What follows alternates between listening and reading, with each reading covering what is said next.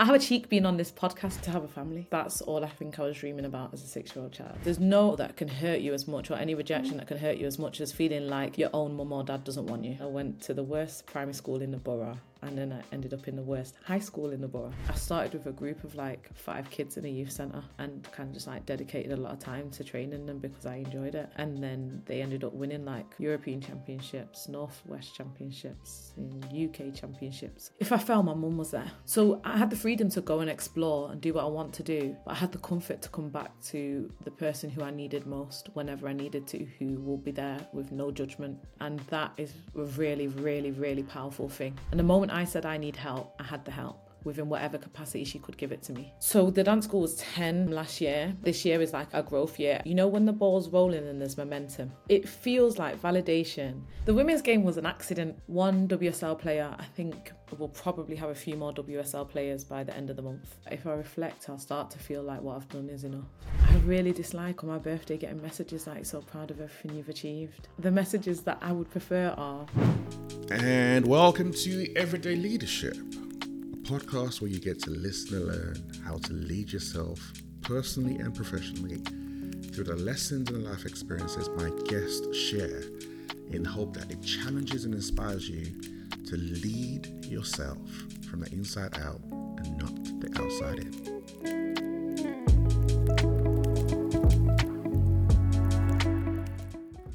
Welcome to another episode of Everyday Leadership. Today I have Tina Rehana with me. She is an amazing multi award. When I say multi, she got awards for days.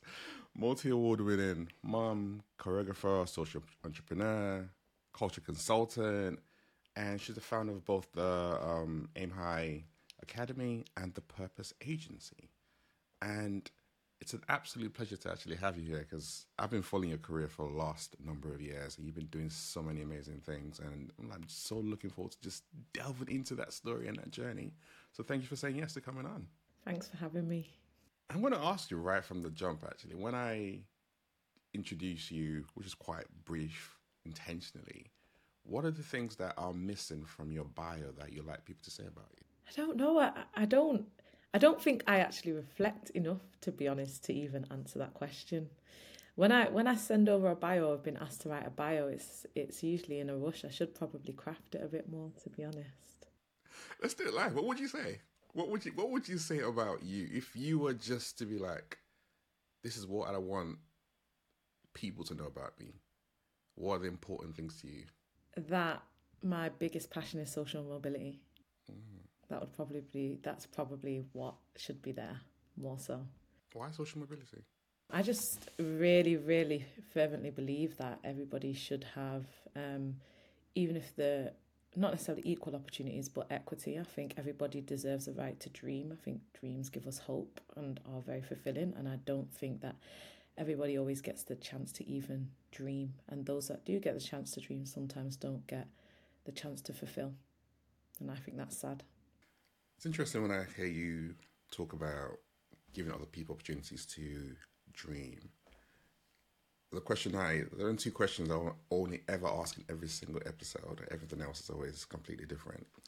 But for you, I'm going to change it slightly differently because you, your background, your journey to where you are right now is very different to most. What were you dreaming about as a six year old child? To have a family that that's that's that's all I think I was dreaming about as a six year old child to have a family. Because your journey was you were you were adopted. Yeah, and I was I was in Cairn and I was adopted, and I was adopted by a single mum. So one thing that I always wanted is like that kind of nuclear family. As much as I'm I'm super grateful for my life. I mean, I couldn't have asked for any more support. But I think as a six year old, knowing where you've come from, you know, you kind of just really want that traditional family.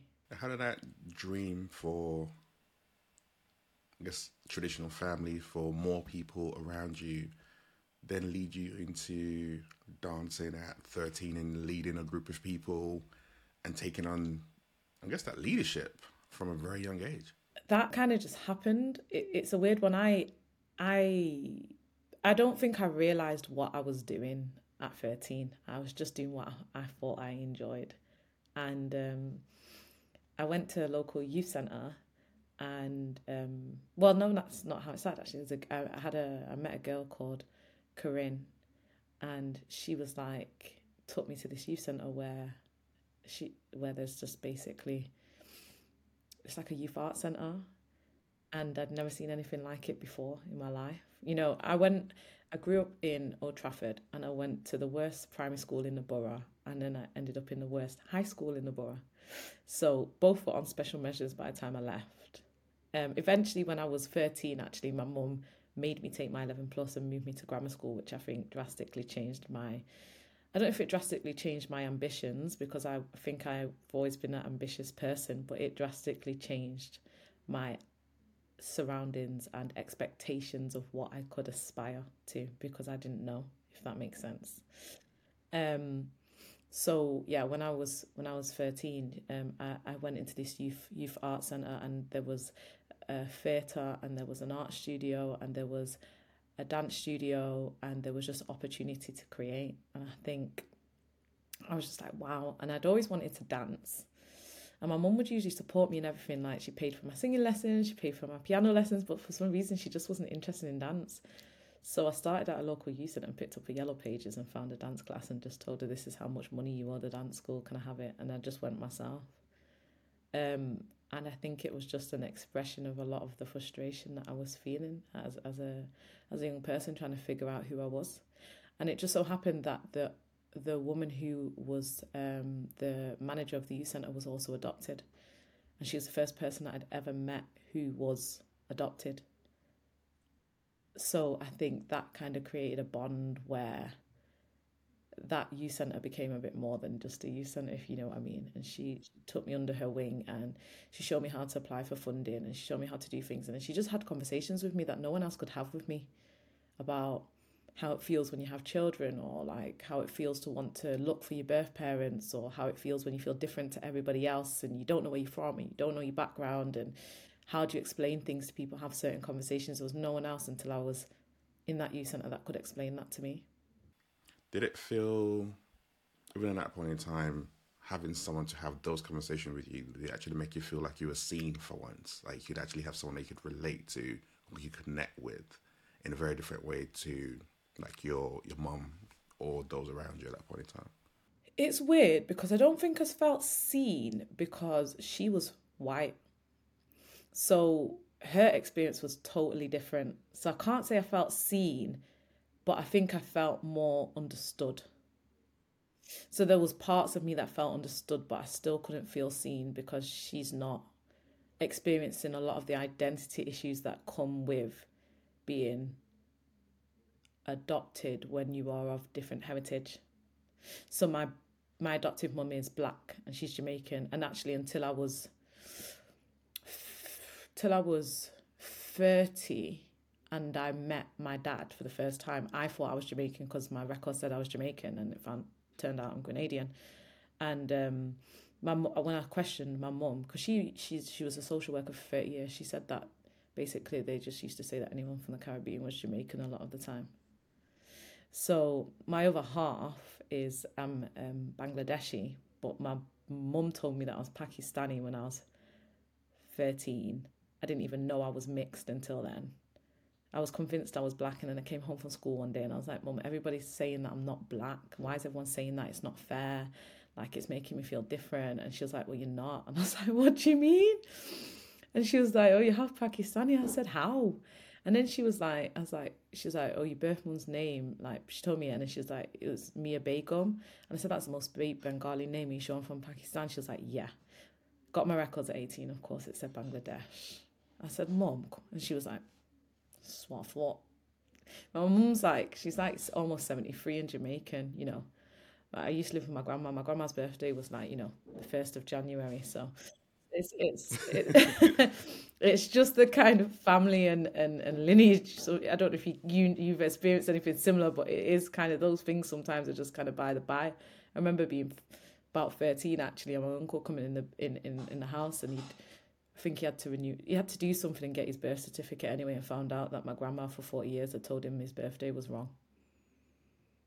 Told him it was the wrong day. It's just how my family are. They're just To be fair, a lot, of the when you look about the old school Caribbean culture and African culture in particular, that's how it was. Like dates and things like that were just it's just a number. It, it is what it is because that was never like principle to them, and it's it's sad in a sense, but that was their own lived experiences, and then other people like you experienced that. Some of that was like, ah, okay, I, I didn't know, and just kind of kept it moving. But it sounds like by the age of thirteen, you've gone through a lot. Yeah, yeah, yeah. By the age, um, do you know what? It's all relative, isn't it? Because I definitely had experienced a lot emotionally, and I don't think you fully process what you've experienced until you're an adult. So it didn't feel that much for me. And then at the same time, I'm living in an area where actually at 13, at 13, the most prominent thing in the area that I'm living in is a lot of gang violence, gun crime. So, you know, it that those problems felt little when you're running away from gunshots at parties every week. You know what I mean? So it it, it, it it's not life threatening. so so it doesn't it doesn't feel like anything. Um, and it's not to say that I was necessarily involved in that kind of thing. It was just that was my surroundings, that was my environment. A couple of weeks ago, I was speaking to someone, and we were talking about like dealing with like racist attacks and different things like that growing up as a teenager. And I said to him, it's weird how we have normalized a lot of that stuff as young kids because it's like, it's dangerous, you could die. But the fact that you didn't, it was just like, it's part of our growing up and it is what it is. But to your point though, all of those different elements of navigating that and making it through, but also the emotional things that you're going through as a young age, they still leave their imprint and scars on, on you. But it sounds like for you, it also drove you to do something very very different i have this i've had this discussion discussion a, a, a bit actually i think i'm not mad at my you know what sometimes i think now i think actually in the last couple of years i have become a little bit more like oh this is a bit long like you know what I mean? Like this starting life, we're really starting to see you get to your thirties and you start to see people and thinking, how did they get there? And you see the leg up that they get, and and so now it's it feels a bit like, oh, you know what I mean? But I don't think I, I don't I don't actually resent my situation or feel any way about it because I think I live in a situation or I've had a lived experience that will always keep me grounded now. Do you know what I mean? So like no matter what I go on to achieve, I can't ever imagine myself being not being grounded because I've come from a place where I always say this, there's no I don't personally believe there's any no that can hurt you as much or any rejection that can hurt you as much as feeling like your own mum or dad doesn't want you and growing up with that and living with that so uh, don't get me wrong my adoptive mum's been brilliant like she has but it, and and I love her to death and I'd never change it for the world but it's never that that that finger of rejection it's never you know it's it's it's not going to not be there because I was adopted you know what I mean? So I think I think from my perspective, like it's driven me, but it's more I've I've I've my drive is still there, but it's calmed a bit. It comes from a different place now. I think initially what it was more so was um what it was more so was feeling feeling like I had to prove to myself that I'm worth something. So like I, ha- I had to achieve because I had to feel like I'm worth something. Like but I don't necessarily feel like that as much anymore. Is that a good thing for you? Not feeling like you need to prove yourself anymore. Does it feel like there's a weight off your shoulders now and you can just still go hard and still achieve amazing things, but it's not fueled by that, like you said, that desire to prove something, to prove your worth. Is that a good thing for you, do you feel? Yeah, do you know what? A lot of my kind of, let's say, pain lessened when I had my son at 22. That really helped shape. And now, as my kids are older, I think um, it's it's re- that that burden being less has allowed me to. I've I mean, don't get me wrong. I've always wanted to be the best mother I can be, but actually take my time with my children and choose the choose and be more proactive about choosing balance for the sake of my children so I can be as present as possible. Because presence doesn't necessarily be, mean being there, it, it's more mental actually. Taking the time to actually listen to them and, and speak to them, you know, and, and stay on top of their life and what they want and what they need. And I think the absence of kind of feeling weighed down by constantly feeling the need to achieve all the time um that that relinquishes some mental pressure for me to be able to be a bit more free in thought how do you get that balance? Because you're mother of two kids. You're on two organizations. That's a lot. It is but i think it's um i don't think there's any such thing as balance. Sometimes i do thank you I don't. I don't. I don't think there is. I don't agree. either. I don't. I don't believe in balance. So that's why I was like, I want to. I want to get your take, and I was like, I'm going to use your words. I was like, I don't believe in balance, but yeah. Yeah, I. I don't. I don't believe in balance. I think I believe in seasons. So, like for instance, or t- periods of time. So, like over Christmas, I made the conscious effort to decide, and even up until this last weekend, I didn't go to like my godson's party. I didn't go to like the annual Christmas dinner we usually do with with my girls. I literally stayed inside because I knew that this year was probably going to be very hectic. I need some time. I need some time to think. Um, my mum is super supportive. Um, like she retired four weeks after I had my son to support me start a business. Um, and their dad, to be fair, you know, he definitely it's it's almost like we have one child each. He um, does a lot of my son's football so I don't need to worry too much about his extracurricular. And I do a lot of my daughter's dance and gymnastics, and obviously she's at my dance school um, twice a, twice a week.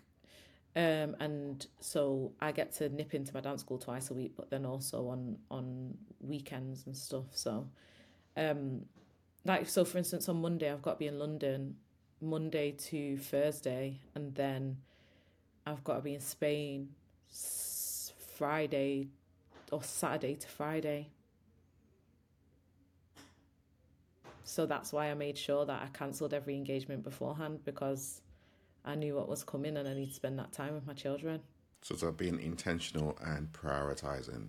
Those are seem like the key, the key things for you. And I guess it takes discipline as well. Because there are a lot of people who talk about family is important to me, but it's like, yeah, but I need to go out, I need to grow, I need to do X, Y, Z because I'm doing it for the family, but you never actually spend time with your family. But you're being very much more intentional and be like, no, my kids are my priority and I need to create that space. And I mean, sacrificing, not doing certain things I normally do, that's okay because I know what's coming in front of me. Yeah, I mean, I try my best. Like, I, I think even the next couple of weeks, this will be the longest period of time that I've spent away from my children, but I knew it was coming. I knew this life was about to start this year. I've said to myself, I've given myself 18 months. Um, I said 18 months, and then I will, I will do my best to slow down. But I know that this year is like a, a growth year. I've had, so the dance school was 10 um, last year, and I can, you know, when the ball's rolling and there's momentum, the ball is just rolling. And I know that I, I can't slow that ball down. So it's just about putting everything in place, doing as much as I can for the next 18 months, and then I'll be a bit more intentional. And hopefully, I can send staff out to do a lot of what I'm doing now. But right now, I know it has to be me. The dance school is rolling, there's momentum with that. But the agency is also rolling. Yeah, everything's rolling at the moment. everything's rolling. And do you know what? Like, like it's it's just it, it feels like validation that the amount because I used to have like my mum is still she's not I won't say she's totally traditional but she is still like she used to make comments like you've not put your kids to bed in four nights. You know because I asked her to put them to bed because you know if I put them to bed I'm going to fall asleep and I can't afford to fall asleep because I put on nursery rhymes and lullabies and I fall asleep on their bedroom floor and I need to stay up till 1 a.m. to work so I ask her to do it.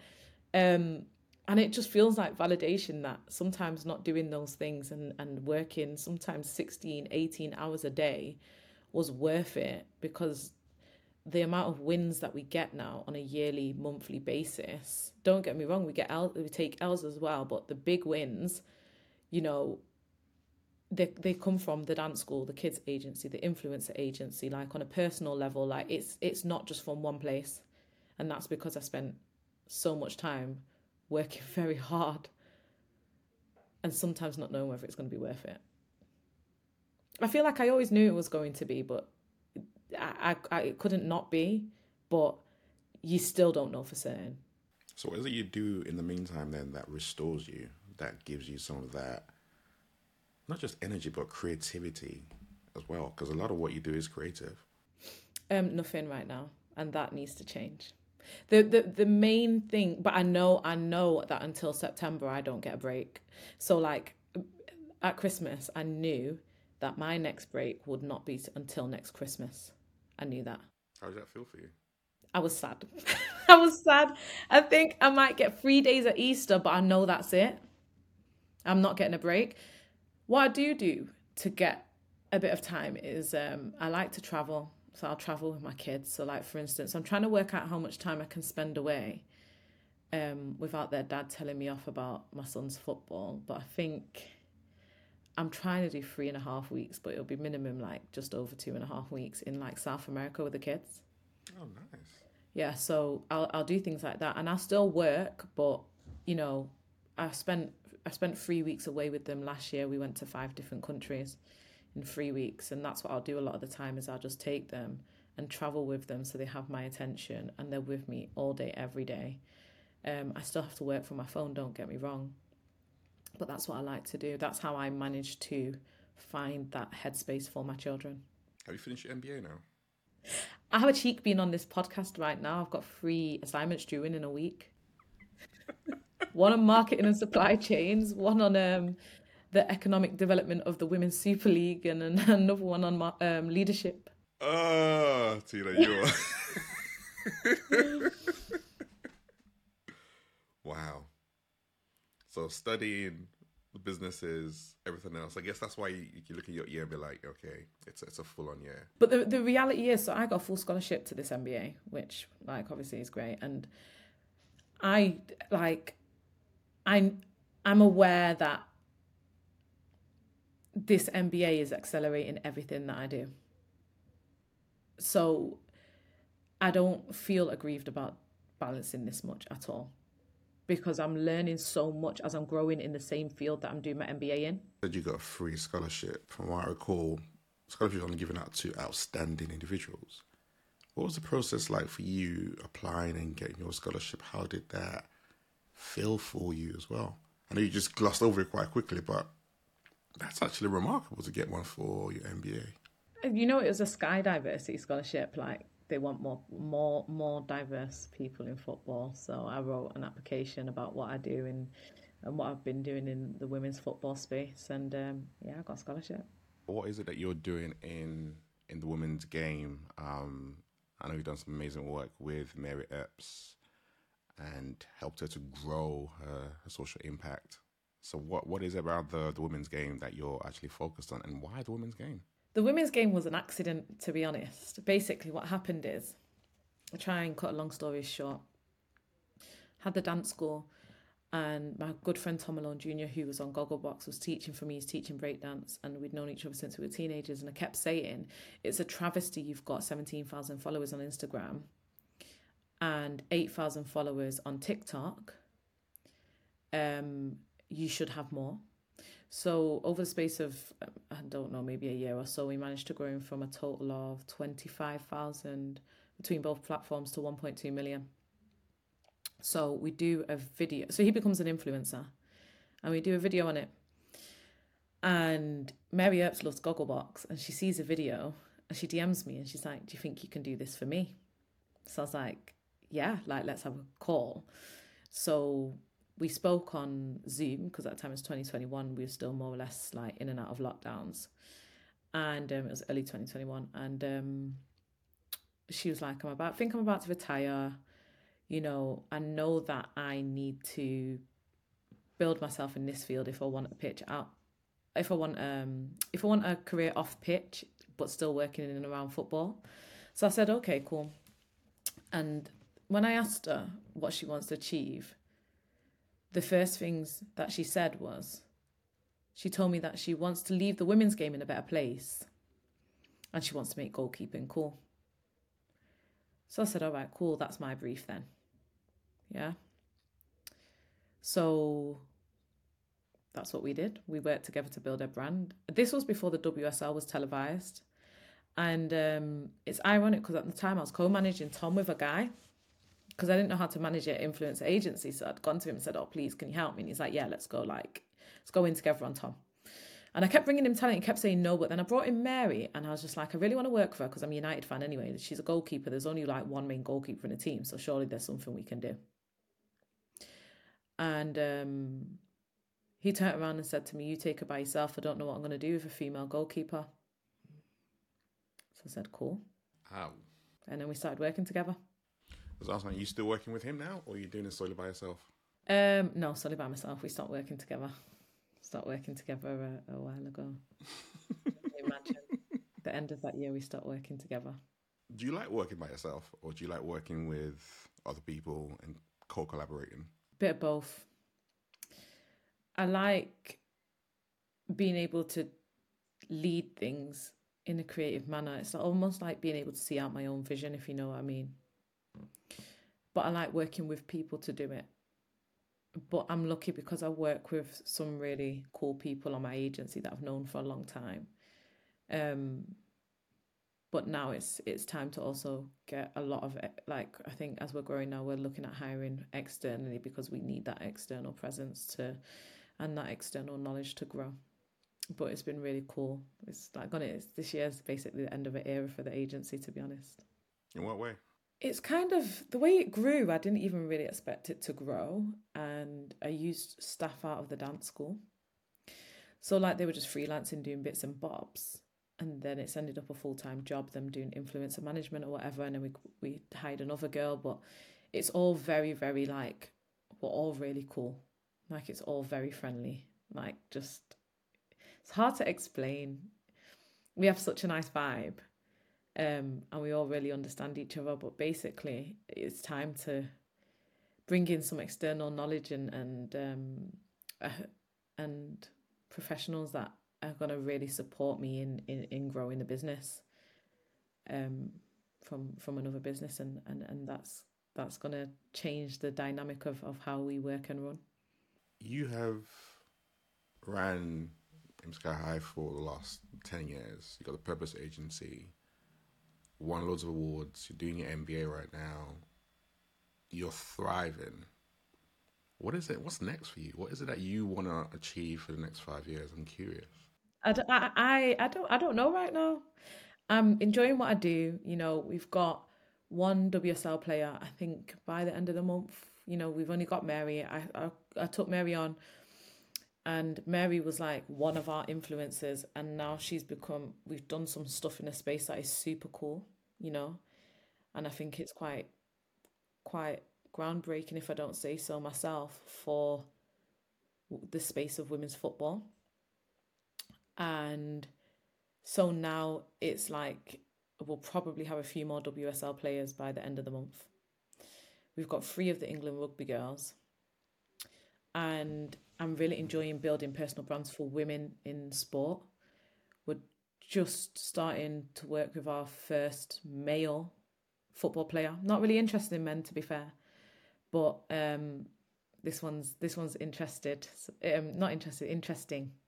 So I, I'm I'm cool, and and there is kind of like a mutual friend there um, between the player's agent and myself. So, you know, it, it feels organic, which is what I like. Um, and I want to be in this space for a bit and I'm enjoying it. And I, I, I mean, I grew up in Old Trafford, you know, the 99 parade went past my house. So I do, I do enjoy, I enjoy football, um, as a spectator. my I had. Um, I was gonna ask, like, have you have you ever played before? Like back in the you know day? When I was a kid, you know, I used to play, but like, not anything serious. Um, yeah. So I don't I don't know like there's there's there's more to be done. I want to stay in this space for a while, see where we go with it.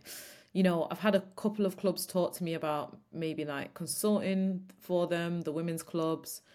Um I don't know if that's a space that I do want to go into. Um you know, we've had um brands reach out and ask us to deliver influencer campaigns.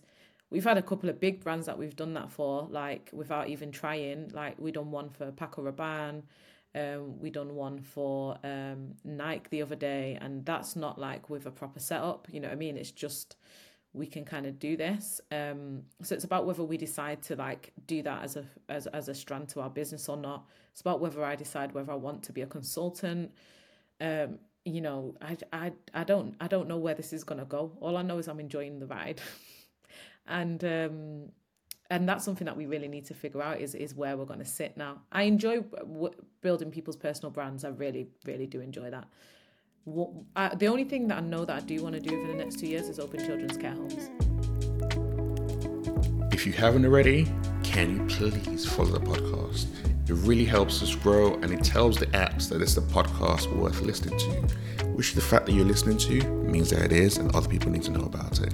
In Apple Podcast, if you click the three dots in the top right of your app, look for the follow button and click on it. And in Spotify, the follow button should be just below the show's artwork.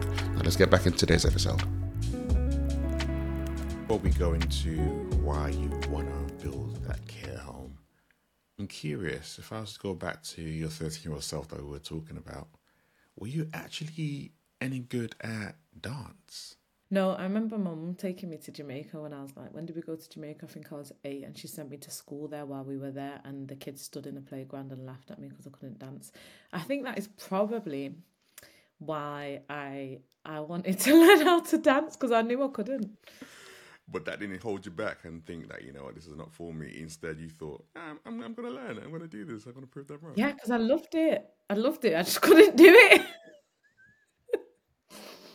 so I wanted to learn how to do it.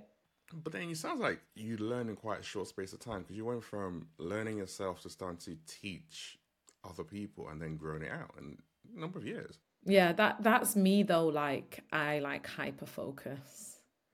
So like if I enjoy something, like I remember going to brownies and getting like 13 badges in one year and then decided I was done. You know, it's it's just how I am.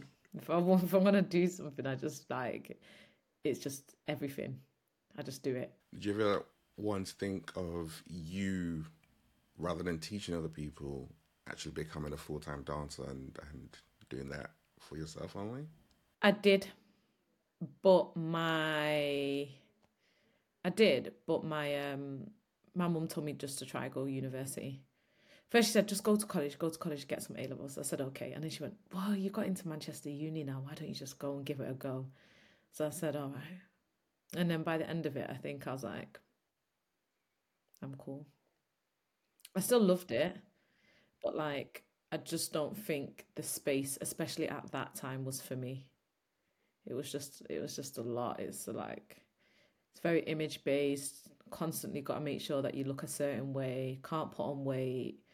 You know, it's not as bad now, but when I was like, you're talking six, uh, 16, 16 years ago, now my dance teacher constantly telling me that he thinks that I need to trim down. It's um, it's a lot to have on your head at that age. You know what I mean? And how did you make sure that in your school it was different? Our school was kids. so It wasn't really about having teenagers and sending them into that professional world, do you know what I mean? Where we're going to be putting that on their head. Our school was more about is it started well our school technically started 10 years ago if you're talking putting a name on it but the work we were doing i mean i've been was starting to teach other kids it we were talking about 16 years ago Hmm. so if we're talking about from when it started I started with a group of like five kids in a youth centre and kind of just like dedicated a lot of time to training them because I enjoyed it. And then they ended up winning like European championships, Northwest championships, and UK championships, and I think they came second at world championships. And then you go, okay, cool, I'm gonna grow this, and then it just grows. It just grew organically. How'd you do? Do you do well with pressure? Do you like it? Do you rise to it? Feel like I must do. That's why I'm doing three assignments in three weeks, and I'm sat here on a, in, in one week. I mean, and I'm sat here on a podcast for an hour and a half because it must be how I work. You know, because I wouldn't put myself through this on a consistent basis. But yeah, I think I think I do work well under pressure. There's a balance of pressure, obviously, but I do work well under pressure, deadlines, wanting to do better. I always want to do well at what I do. I don't like feeling like I don't have a good job. My mum always told me I have to have pride and shame. You know. So she basically like do what you do your job well. You know. She always told me that. So what's been your most proud moment to date so far then? Don't know. Nothing springs to mind. Um Nothing springs to mind, to be honest. Are you one of those people who do a lot and don't ever really spend time reflecting on how far you have come or what the journey's been like? It's like I'm on to I'm on to the next one. I'm going. I got momentum moving. And I just kind of keep on looking looking forward, never looking backwards. Really, that's me. I think part of me gets worried that if I reflect, I'll start to feel like what I've done is enough or get a little bit complacent. Not not like what I've done is enough, but if I actually look at what we've done last year, we did do quite a lot, but I've not sat down to look at it because I don't want to slow myself down this year. I want to still feel like I'm in a rat race. But then isn't there a different perspective that says actually if you look at how far you've gone, it then pushed you further but like, oh if we could do that last year without thinking about it, imagine if we were a lot more intentional and focused, which I know you're already hyper focused anyway, what we could do in the next year or so and take it to like three X, five X, ten X that so it doesn't slow you down, it actually gives you further impetus. I reflect in terms of a business sense, in terms of what's the revenue been, what are the new clients, how can we make sure we get more clients, how can we build on that. Mm. But I don't reflect personally a lot of the time, if that makes sense. It does. I reflect personally on, on the person that I'm becoming, mm-hmm. but I don't reflect on achievements. Are they important to you? Achievements. Yeah. Yes and no. I mean, they are nice to have, right? Mm-hmm. But the person you're becoming is much more important. Who's that person that you want to become? I understand that as you grow, you change, but I think the essence of who I've always been, I quite like, and I don't want to change it too much. There's, there's not. There are things that obviously I, I want to work on about myself, and like I will continuously work on. But like I even like I looked on my Facebook memories last week and saw a post that I'd written, and I realized that the level of and depth of reflection that I used to do, I don't even consider anymore, and that that bothers me, and I want to change that. Guess that's lines up with kind of what we're talking about right now, though in terms of what you said around the the reflection, not really thinking about it and just kind of keep on going and then I think I think the reflection was more so on the reflective post that I read was me basically like all the things my mum had done to support me to make sure that I could do what I wanted to do. And I forgot some of them. And that really bothered me that I'd forgot some of the things that she's done.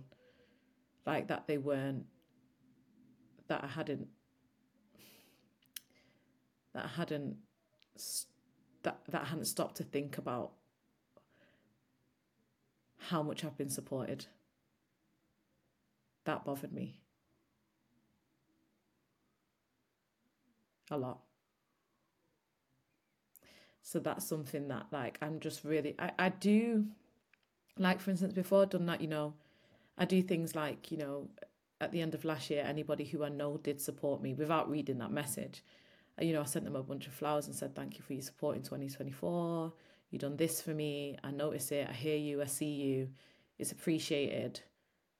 Um, I mean, in 2023. Um, and I hope you have a great 2024. Thank you always. So I will do things like that. But I think I don't always reflect on the, the so I can say, oh, you've been there for me. But then I don't think I go, right, you've been there for me. So how did that actually change things? You know what I mean? Like, what could the course have been if I didn't have someone there? Or what could the course have been if, you know what I mean? that depth of gratitude, I think I've, I've, it's gone by the wayside a bit. I don't want to lose that. What has your you talked about your mum a number of times and the things that she gave you and provided for you and opportunities that she opened up for you. What have been some of like the key defining lessons that you learned from your mum? Oh my gosh, right. Let me get this post up right because I'm just gonna I'm gonna read some of it because I can't remember that off the top of my head. But let me just read some of it and and this sums it this sums her up, right? Because I genuinely just think what she's so it says um I'll I'll read it, yeah. So it says I had the ability to surpass my mother in achievements and I believe I did and will continue to grow beyond that because she pushed me to be educated in every sense academic university singing etc anything I wanted.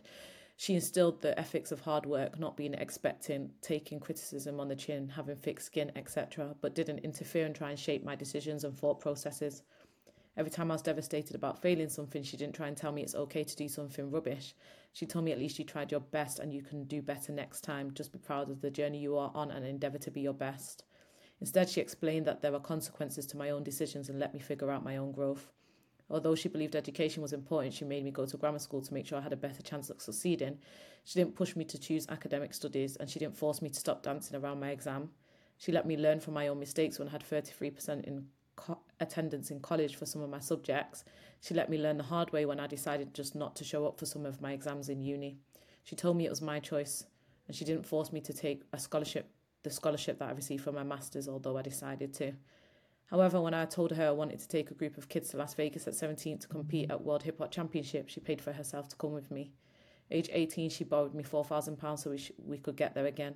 She borrowed me thousands of pounds at a time at the beginning of Ash to tide over my cash flow at times, and she believed in me and retired four weeks after I had my son to look after him when I promised her I will look after her and make sure I buy a house for us both to live in.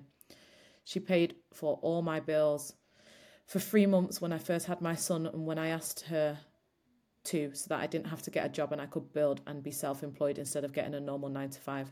She supported me in every sense to set myself and my kids up. Honestly, the older I get, the more I realise how lucky I am. I will do the same for my kids, not interfere with their decisions, but just guide them with good principles, morally and spiritually, and know those foundations will lead to the right decisions no matter how they get there with the wholehearted belief in them from me and my wholehearted support. I felt fine to pursue my dreams because I knew my mum had my back no matter what I chose and the comfort. And that comfort made me feel comfortable to explore and try. I will do that for it. and even more for my kids so they can succeed me. One of the most important things I've learned from being around so many people, especially in the creative sector, is to let your child follow their dreams and just support it and stay out of their decisions.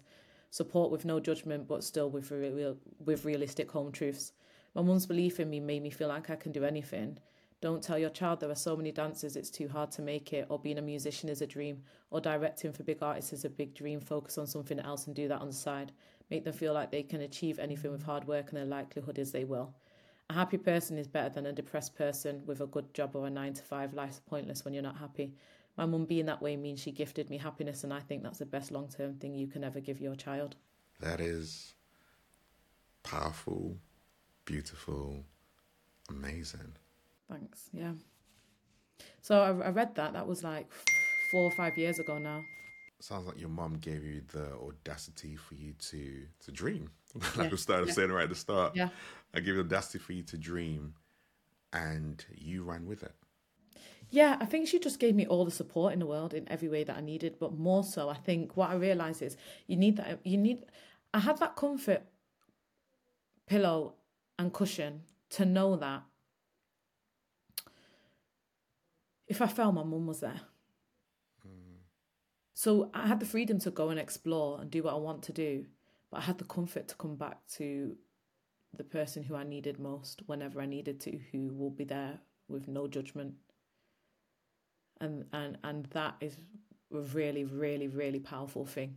And the moment I said I need help, I had the help within whatever capacity she could give it to me.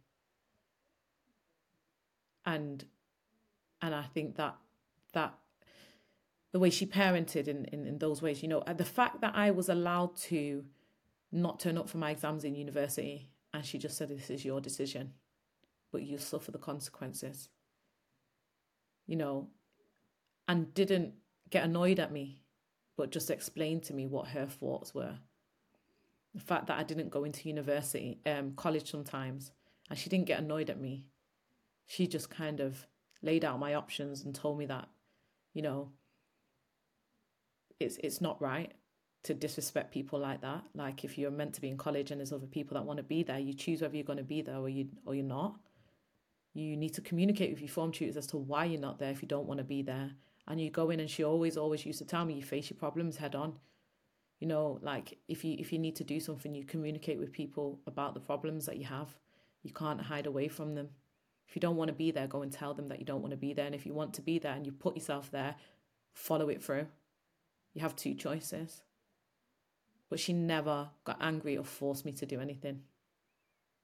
And I think that was really powerful because I think I matured probably very quickly and I and I learned to navigate my own decision making, which made my decision making more is it the word astute? A lot quicker than people whose parents would not give them the, those choices. So earlier you mentioned wanting to build a children's care home. Is that the, due to the fact that your mom gave you love, support, freedom of choice, all the different things that you had that made you who you are today? And that's why you want to build a children's care home so you can give that back to other children, give them some directions and guidance, especially coming from the care system yourself?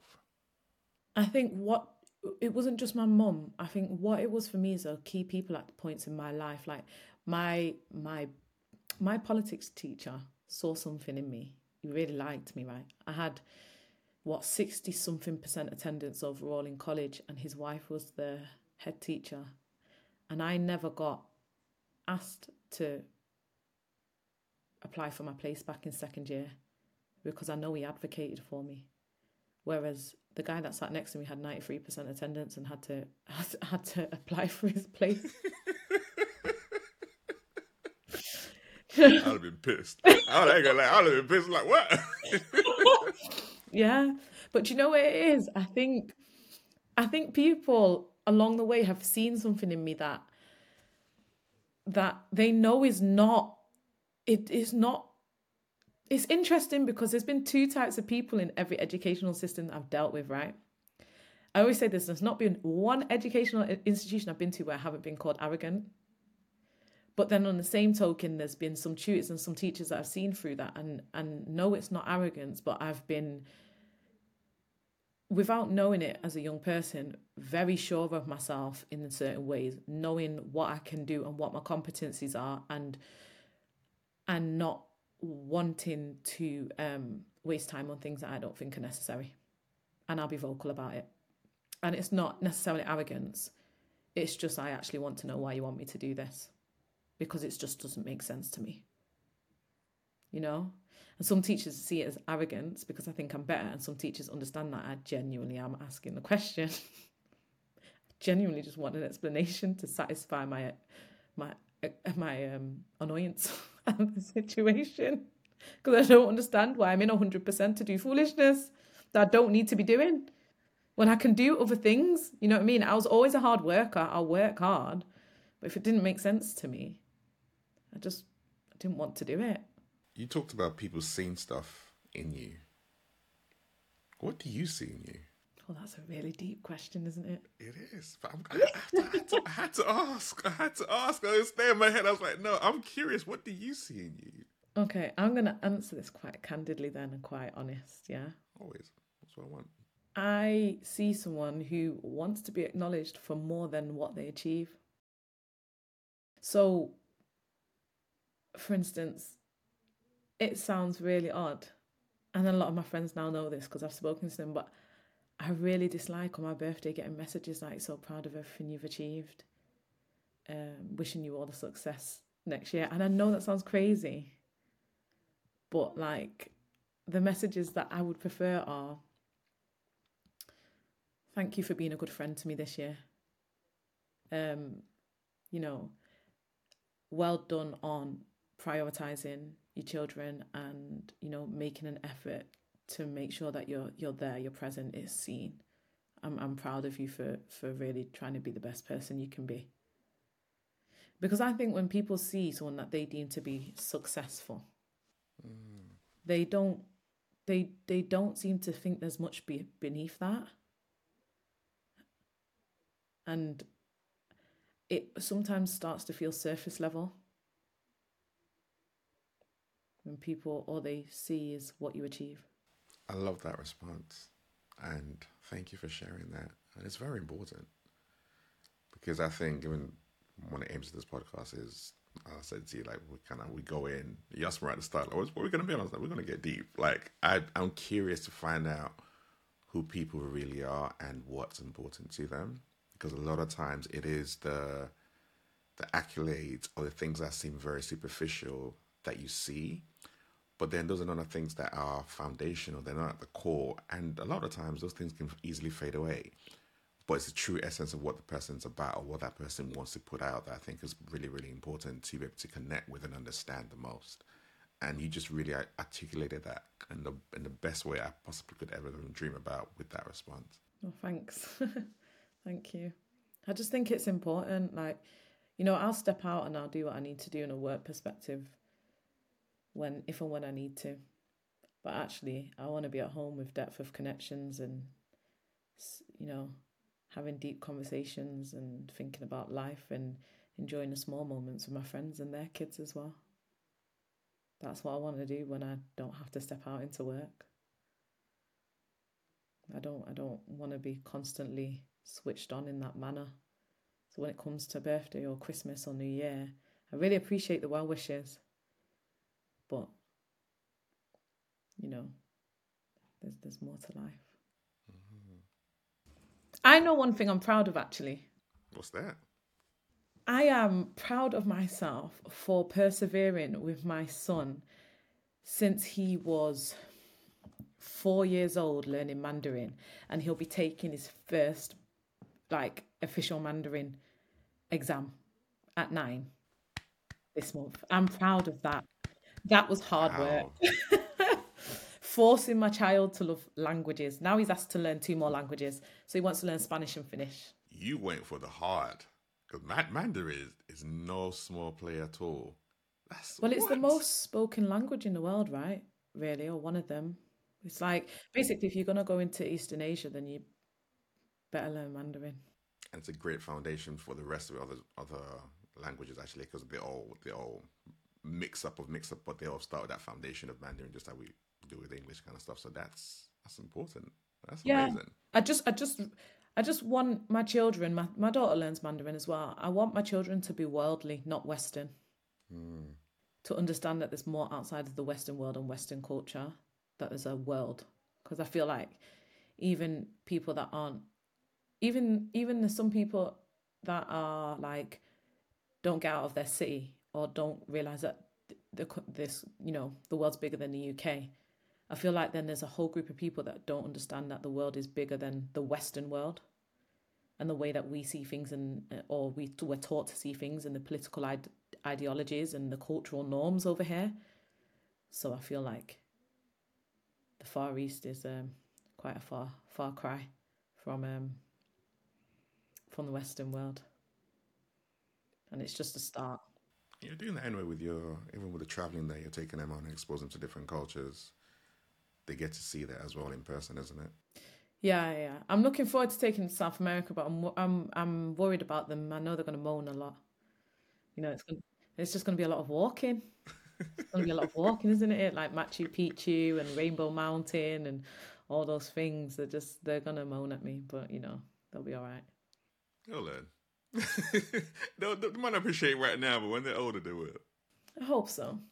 I want to ask you two more questions, and then we need to we need to wrap up. Um, first one is I want you to fill in the blank. Black women need what? Right, I'm not even going to answer that question, and you know why I'm not? Because this is so interesting. Like I'm obviously asked to speak about being a black female a lot of the time, and for me, that wasn't the thing that posed a I, didn't I didn't see myself as a I, oh, don't get me wrong, I've always seen myself as a black woman, but that's not the barrier that I saw first.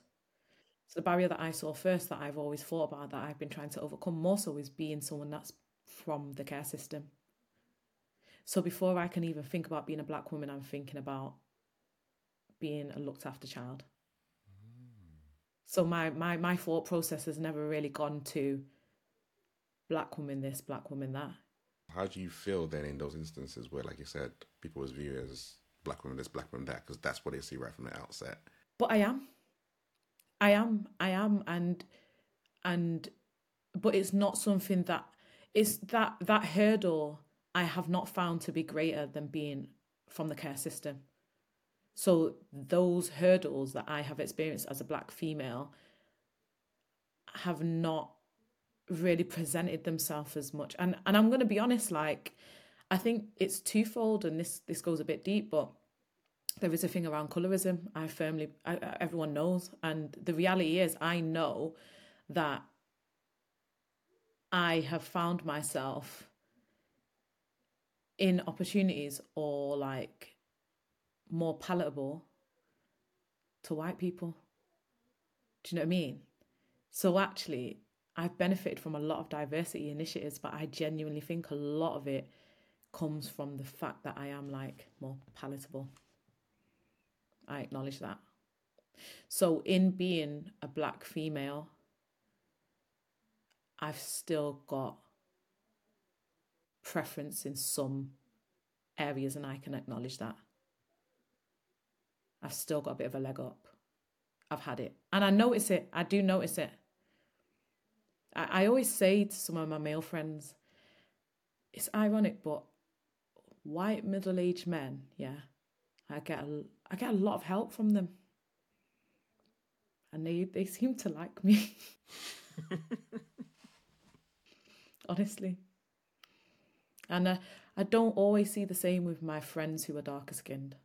And that might be coincidence, it might be personality, but I definitely think it has something to do sometimes with colorism, whether that's um, subconscious or conscious. But the fact that you're very aware of it, do you then think in your head like, okay, I'm who I am, I'm doing what I'm doing, but you're utilizing it for opportunities for other people as well. So in a sense, you're using your power to be able to make a difference.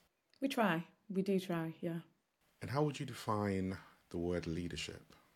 Putting others before yourself. You always do that? Not always, because you can't always. But in order to have a team that is driving forward and you get the best out of, you have to think about their feelings before your own. I think. I think there's times where you can, you know, there, there, there are boundaries to that. But you have to. So, for instance, it's interesting. I'll, I'll put it this way. I tell my staff openly, right? At the moment, we're quite a small business, right? So the reality is, unfortunately, especially because I'm the one driving it and it's me that has to go out and meet people, and generally it's people want to meet me, the business kind of has to work around me, has to work around my schedule. I can't really work around their schedule as much. You know what I mean? I try and be flexible, but it does have to work around me because I have to drive it. And until it gets to the point where we're a bigger firm, I can't really um I can't, I can't really not have it driven around me a lot of the time, if that makes sense. But at the same time, f- trying to listen to people and putting their thoughts and their feelings, because the reality is, in being unselfish, you actually get the selfish gains that you need from people. So that is why you do need to put other people first, even if it's for your own self benefit a lot of the time. But there are boundaries and nuances to that. Yeah, I I agree with that. It's my take on on that which is quite interesting. I was having a conversation about this yesterday, and I said that most leaders need to be selfish to be unselfish, which is around the fact that you need to create that time for yourself to be able to pour out into other people so they get the best of who you are, rather than just always pouring out to other people and then they get just a mediocre of who you are and what you're capable of. Yeah, hundred percent. There's a balance. There is a there is definitely a balance, but I think I think my point comes more from let's say we're talking within an organization and within the confines of your organization working nine to five or 10 till six within those hours, your team are more important than you for a majority of the time. Thank you for this conversation. I I appreciate the your candidness, your directness, your realness actually. Um, I found that really, really refreshing and the amazing things that you are you have done already. And I know you say that you don't not sure what the future holds, but that momentum, like you said, is rolling really, really well for you guys. And I know there's gonna be a lot. There's a lot more to come from you because you're one of those people where it's like, all right, I'm doing this. We're set up. I don't have to be involved in this day in day out anymore. What's next? Yeah, That's you. That's you day in day out. But fundamentally, it goes back to you wanting to make a difference, especially in the care system. And like you said right at the start, social mobility, like for you, that's that's key. That's that's your heritage, that's your history, and you're already doing that. And any way, shape, or form that, like I said, it can just amplify that message and get other people just to help and support you. Um, definitely happy to do that. But it's amazing to see what you've done. Like I said, I've been following you for the last number of years, and so many people's like, you need to know about Tina. She's doing this and doing that. I'm like, I've seen it. I want to hear it for myself. Like, I want to, I want to really understand who that person is. And you have just taken that to a whole different level today, today's conversation. So thank you very much. Thanks for having me. Very kind words. This is Everyday Leadership. All the information about um, Tina, about her both organizations, so Aim Sky High and the Purpose Agency, will all be available in the show notes. So you can definitely tap in and get involved with her. But we'll see you all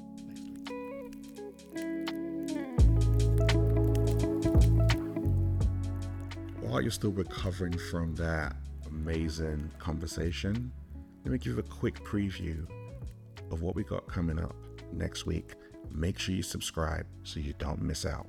You know, nature doesn't go away, right? It's there and it will find its path.